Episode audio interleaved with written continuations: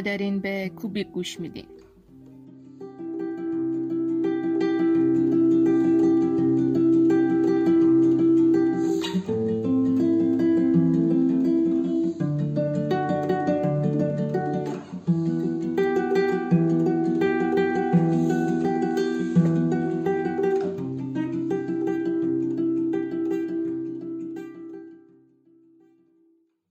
من فاطمه انصاری هستم. اخلاق حرفه‌ای قسمت سوم فصل دوم پادکست کوبیک هستش.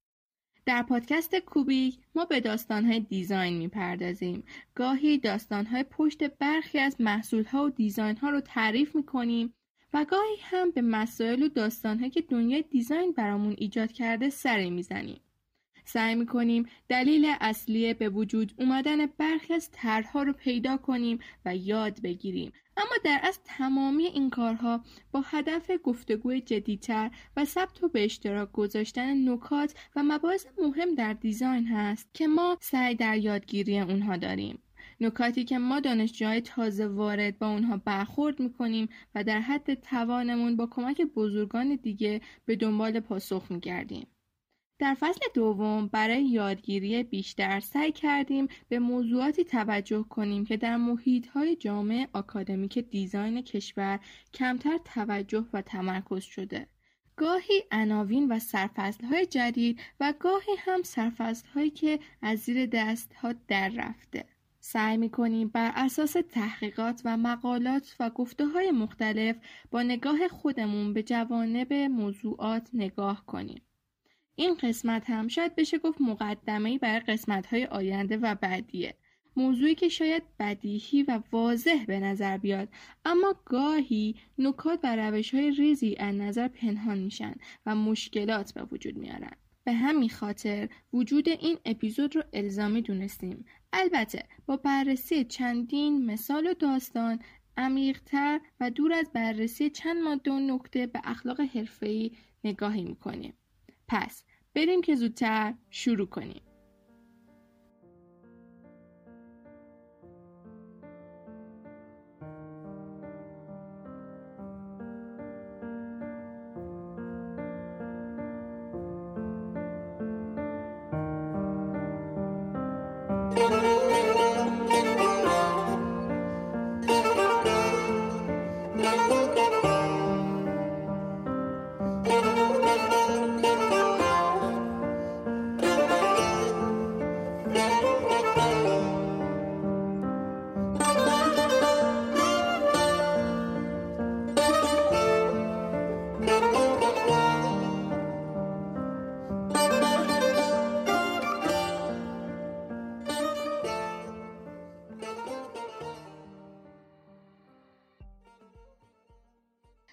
میگیم اخلاق حرفه‌ای همه متوجه میشن که منظورمون اخلاق در حرفه و کار و محیط کاریه نه اخلاق مداری و نوع خلق و خوب روزمرهمون.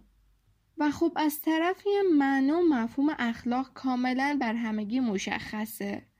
اما گاهی شاید بیشتر اوقات وقتی میگیم اخلاق شاید به مسئولیت پذیری فردی یا وجدان کاری داریم اشاره می‌کنیم. اما همیشه اخلاق کاری برای فرد تعریف نمیشه و به شکل شخصی نیست. اتفاقا عمل به اون تنها با گروه هست که مفیده. در اکثر شرکت ها قوانین و مقررات یا رسم و رسوم کاری کارمندان یا افراد مشخص و تعیین شده است و این نشون از اهمیت این موضوع اگرچه امکان اعمال اخلاق در افراد درون سازمان هست بالا با فشار امکان داره اما مقصود واقعی و حقیقی اخلاق و پایبندی به اون در درون فرد باید شکل بگیره به شکل شخصی. و خب اینجوری بهتر و مفیدتره. و به نوعی اخلاق فردی منشأی از مسئولیت پذیری فرد داره. خب شاید این موضوع یعنی فردی دیدن اخلاق به گذشتن بی ربط نباشه. چرا که تمام تعاریف قدیمی از اخلاق حرفه‌ای ویژگی فردگرایی و محدودیت مسئولیت‌های فردیه. در کل به این نکته توجه نمی شده که هویت جمعی و سازمانی کسب و کار بسیار فراتر از شغل و اخلاق فردیه. حتی با توجه به اینکه یه سازمان رو تک تک افراد می‌سازن. هدف در توسعه های سازمانی هم به بهبود زندگی شغلی افراد و هم بهبود کارکرد سازمان برمیگرده. پس اهمیت اخلاق حرفه‌ای در توسعه سازمان نیاز به توجه و آموزش داره و خلاصه که تعریف اخلاق حرفه‌ای هم در این دوران تغییر کرده. کمی ساده تر جلو بریم. اینا دیگه همه می‌دونن که شاید بیشتر شغلها از جمله وکالت، روزنامه نگاری، پزشکی، معلمی و کلی چیزهای دیگه داره قواعد و قوانینی هستن که تعیین شدن افراد باید به انجام تمام ماده های اخلاقی سوگند و قسم یاد کنند. به نظر در اینجا باید سوال بشه که چرا برای طراحان و دیزاینرها و برنامه ریزها قوانین اخلاقی و رفتاری مشخص و جامع مانند شغل دیگه نیست. البته باید دوباره یادآوری کنم که برخی شرکت ها برای خودشون قوانین بدیهی رو به شکل فرمالیته درون سایت هاشون می‌ذارن. اما خب برای گروهی که به شکل مستقیم یا غیر مستقیم با شدت های مختلف می‌تونن روی زندگی مردم تاثیر بذارن چرا عمیقتر بهشون توجه نمیشه؟ و خب در ادامه قرار بیشتر بهش بپردازیم. اگه مثلا شما یه سری به سایت های جامعه طراحی بعضی جاها مثل IDSA بزنین یه سری ماده رو می‌بینین که به عنوان کودهای اخلاقی لازم بر تمامی اعضا نوشته شده. کودهای رفتاری به شکل حقوقی و وجدانی. مثل صداقت و شفافیت، احترام به تمامی افراد، احترام به تعهدات، رقابت عادلانه، رعایت حقوق کپی رایت و مالکیت معنوی، تواضع، آموزش و به اشتراک گذاشتن مهارت‌ها و اطلاعات و یه چیز مهم مثل یادگیری مادام العمر. این ماده و موارد اینجا به امتحان نمی‌رسن و به دنبالشون مسئولیت های فرهنگی، زیست محیطی، دسترس پذیری و فراگیری محصول، رایت قوانین کشوری از حق چاپ تا ایمنی و حفظ حریم خصوصی و رایت و توجه به شعن انسانی کاربر هم میاد. باز هم این مواردی که خونده شد ادامه دارن و تنها بخش از قاعده ها بودن. بسیاری از قواعد وجود دارند که گفته نمیشن اما نیاز به توجه دارند. مثلا اینکه یه طراح نباید دو پروژه رو همزمان از دو شرکت رقیب در اختیار داشته باشه. نباید کاری رو قبول کنه که در تضاد منافع و طرز فکری خودشه. بدیهه که می‌تونه از آثار بقیه الهام بگیره ولی نباید سرقت کنه. می‌تونه بر توسعه طرحهای دیگران نقد کنه اما باید دور از هر گونه مسائل شخصی باشه. باید طراح بدونه که اسرار کارفرمایان و همچنین کاربران رو حفظ کنه. و علاوه بر تمامی موضوعات اخلاقی به حقوق خودش کاملا آگاه باشه و در ابتدای هر پروژه قراردادهای کاملی ببنده. اما خب اینجا این نکته وجود داره. اینه که این اخلاق بدیهی و واضحن و تمامی افراد باید اون رو رعایت کنن. اما اگه کسی اون رو رعایت نکنه چه جریمه می‌بینه؟ چرا جریمه براش نیست؟ برای هر کدوم میشه چندین و چندین و چند جمله گفت و این مفاهیم ساده رو توضیح داد. اما موضوع اینجاست که با وجود بدیهی بودن هر کدوم از تیترها بسیار منطقی و واجبن. یعنی برای ایجاد یک محیط مناسب و ایدئال نیاز هست تمامی افراد به تک تک موارد رایت کنند. در اصل این قوانین اخلاقی در نهایت این رو بیان می کنند که طراحان باید از تمامی جوانب روحی، وجدانی، زیستی، نژادی، جنسیتی، فیزیکی و رفتاری تصمیمها و طرحهای خودشون توجه کامل داشته باشند تا هیچ مشکلی در ادامه این دومینو رخ نده. همونطور که گفته شد با درک این موضوع که هر فردی مثل طراحان صنعتی دیزاینرها برنامه نویسا و تصمیم گیرندگان اصلی بر کیفیت زندگی جوامع تاثیر مستقیم و پیچیده ای دارن. کلا تصمیم گیری مسئولانه و اخلاقی. غالبا در زمینه های تجاری و رقابتی تو این روزگار نیاز به شجاعت و ابتکار داره و اطمینان از مسیر رو خواستاره. یه موضوعی هست که وقتی شما آگاهانه یه محصول رو با هدف آسیب رسوندن یا دفاع مثل اسلحه طراحی می‌کنین مسئولیت رو به گونه از روی دوش خودتون برمیدارین. اما وقتی ناخواسته و نادانسته نتیجه نهایی کار تو به دیگران آسیب برسونه مثلا یه پیام هشدار یا تابلو کاهش سرعت یا هر چیزی قبل از دستانداز یه پیچ تیز نباشه تمام تصادف ها و مرگ های به وسیله اون یک گناه مضاعف بر تو ایجاد می‌کنه. اینجاست که یک چکلیست یا دستور عمل برای طراحان نیازه. برای جلوگیری از پیامدهای ناگوار در آینده نزدیک محصولات و تصمیمها روش مختلفی وجود داره که یکیشون تفکر مرتبه دومه. ما یه نوع تفکر نوع اول داریم که ساده انگارانه و به نوعی بدیهیه. این تفکر نوع اول همون نگاه به پیامدهای آنی پس از ارائه محصوله. با کمی تفکر به راحتی میشه بهش رسید. اما تفکر نوع دوم تعاملات و پیامدهای بعدی رو در نظر می‌گیره. در این نوع تفکر گاهی راحت دیده میشه که در تفکر نوع اول مسیر آینده محصول بسیار همواره. اما با تفکر نوع و مرتبه دوم شاید کلی بنبست یا پیچ تون دیده بشه و کلا روش کار اشتباه نمایان بشه. سه روش هست که می‌تونه کمک کننده باشه. یک اینکه هنگام در نظر گرفتن یه اقدام احتمالی با سوال سپس چه یا بعدش چی میشه و تکرار اون در مروات مختلف تفکر سطح دوم رو به کار بندازیم. دو اینکه آینده پنج دقیقه پنج ماه سال محصول رو به تصویر بکشیم و در نهایت سومین روش این هست که داده های پیش های روش های قبلی رو در نمودار قرار بدیم. این نمودار می‌تونه رشته کوه پردره رو نمایش بده. اما مهم اینه که متناسب با کار در جایی که ما می‌خوایم به قله منتهی بشه. وگرنه شروع اون کار و محصول اشتباهه. همونطور که گفته شد اغلب بعد از این سه روش متوجه میشیم که بسیاری از تصمیم ها در سطح اول منفی هستن اما در سطح دوم تفکر مثبت واقع میشن. و برعکس. نکته اینجاست که تفکر نوع دوم واقعا راحت نیست و هوشمندی و تلاش زیادی رو میطلبه.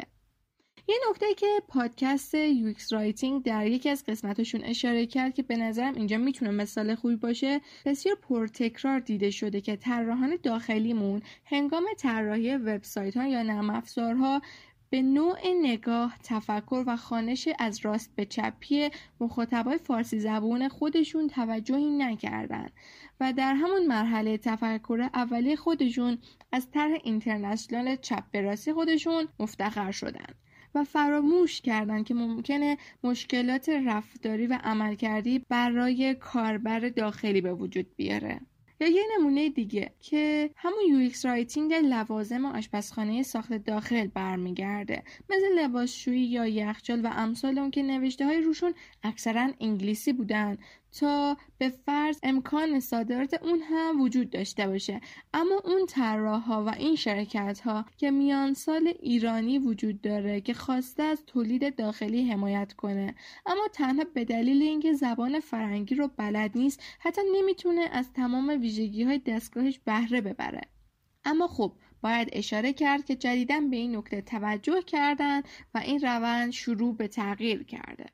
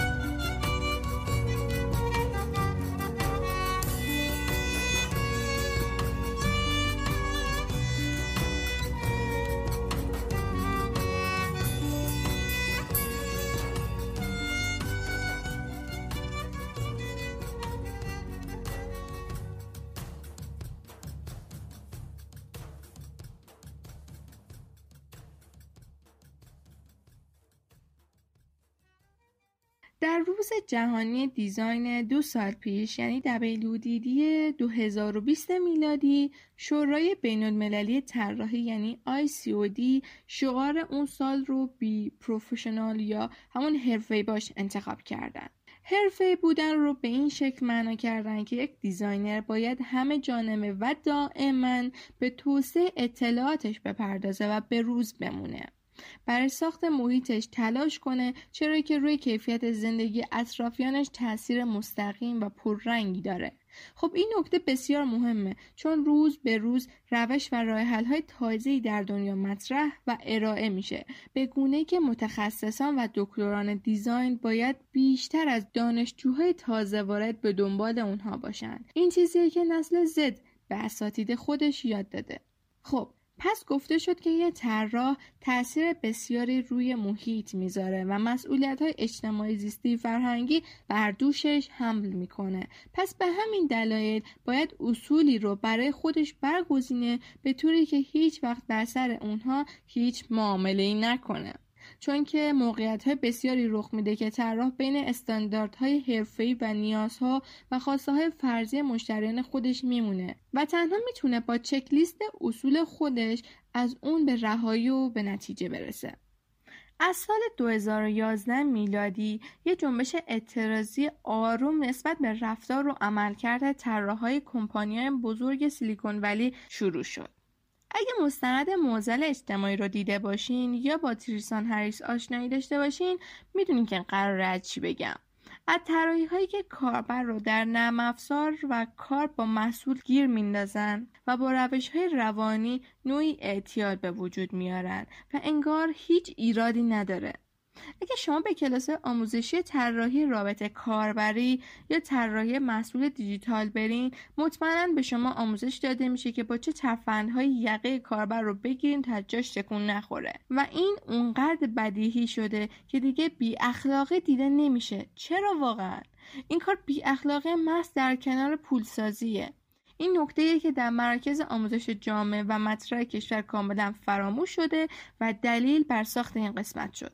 خب اینجا سوال و حرف پیش میاد. اینکه کار طراحان فقط معتاد کردن کاربران نیست. بله درسته نیست. مثال های بیشمار وجود دارن که طراح فعالیت های کاربر رو آسان و مفید کرده. ما کاملا با این موافقیم و در ادامه قراره به چند مثالش هم بپردازیم. اما خب نمیشه از این گذشت که نامردی هایی هم روزانه داره صورت می‌گیره. برگردیم به بحث اولمون. مقاله با عنوان آیا طراحان محصول به کدهای اخلاقی نیازمندند نوشته دیوید ولنس وجود داره که از برنامه های کرایه اینترنتی خودرو مثل اوبر یا لیفت میگه. خب ما دو قسمت چهارممون به عنوان دربست به معرفی کامل اوبر و امثال اون پرداختیم. پس برای آشنایی بیشتر شما رو به اون قسمت راهنمایی می‌کنیم. خلاصه که اون مقاله در ابتدا به این می‌پردازه که چطور این نرم افزارها مثل تمامی نرم افزارهای دیگه کاربر رو مخصوصا در اینجا رانندگان رو در برنامه با بحانه های امتیاز بیشتر پول بیشتر نگه میداره.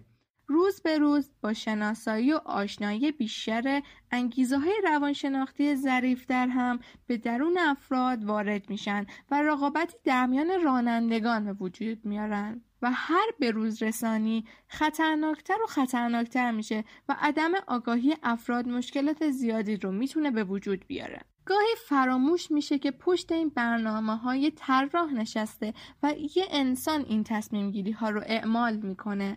اگه دستور عمل و حد و مرج تعیین نشه روز به روز ترسناکتر میشه. و البته گاهی هم فرض غلطی به وجود میاد که انگار طراحان درست عمل می‌کنن. و it is what it is. گذار از خدمت رسانی های فناوری به اجبار و اعتیاد به اون اتفاقی نبوده و نتیجه تصمیمات آگاهانه طراحی بوده. پس دوباره به این رسیدیم که طراحها برای هدایت رفتار خودشون به یه چارچوب اخلاقی یا یه سیستم فلسفی نیاز دارن. شاید این سوال پیش بیاد که آیا این طراحی ها غیر اخلاقی هن یا تنها طراحی بد و اشتباهی هن؟ خب بیاین به معنی هر کدوم بپردازیم طراحی بد محصولاتی هستند که هیچ مراقبتی در قبال کاربر اعمال نمی کنند و برعکس به صورت فراگیر مخرب کار می. مثل نرم افزارهای پیام رسانه که در نیمه شب با صدای بلند هشدار میدن یا تابلوهای راهنمای رانندگی که غیر واضح و دشوار خونده میشن یا فرمهای اداری که ترتیبهای استاندارد رو رعایت نمی‌کنن یا سوالهای شک برانگیز و نامشخص می‌پرسن که باعث کلی خطخوردگی در نوشتار میشه. این طرحهای بد ناشی از بیدقتی یا نادانی طراحان اما طراحی های غیر اخلاقی خیلی پیچیده ترن چون آگاهانه آسیب های روانشناسی انسان رو هدف قرار میدن تا کاربر رو وادار به رفتار خاصی کنند. این نابود کننده است. این مدل طراحی ها هر روز رو به رشدن. میشه اونها رو توی نتفلیکس، یوتیوب، اینستاگرام، اسنپ و کلی نرم افزار دیگه دید. تازه علاوه بر این نوع دیگه بی اخلاقی طراحان این هست که اطلاعات کاربران رو به زور میدوزن و در اختیار گروه های دیگه برای دسترسی راحت تر و اعمال نفوذ آگاهانه تر قرار میدن.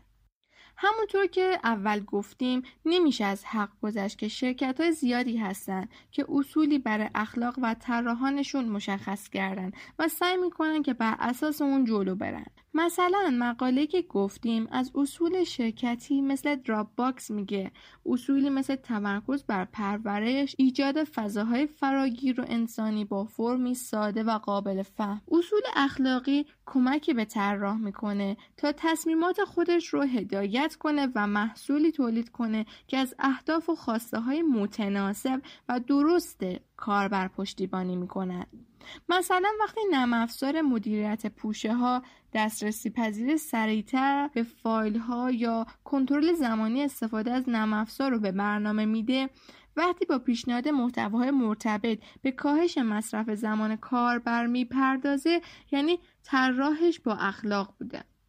سال 2011 آقای تریسان هریس با فراخانی برای حداقل رساندن حواظ پردی و احترام به توجه کاربران در شرکت گوگل آتش بپا کرد و در چند سال بعد از اون به توسعه و اشتراک فلسفه اخلاق طراحی یا طراحی انسانی پرداخت. مثلا اگه برنامه در شب هوشیارانه با آلارم پیامی رو خبر نده کار انسانی کرده.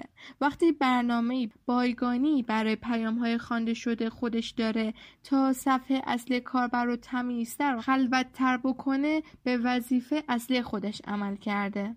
در اصل قبل در نظام پیشوری رابطه شخصی بین کارگر و کارفرما وجود داشت و این رابطه رعایت تعهدات و وظایف گستردهتری از امروز رو مجاب به انجام.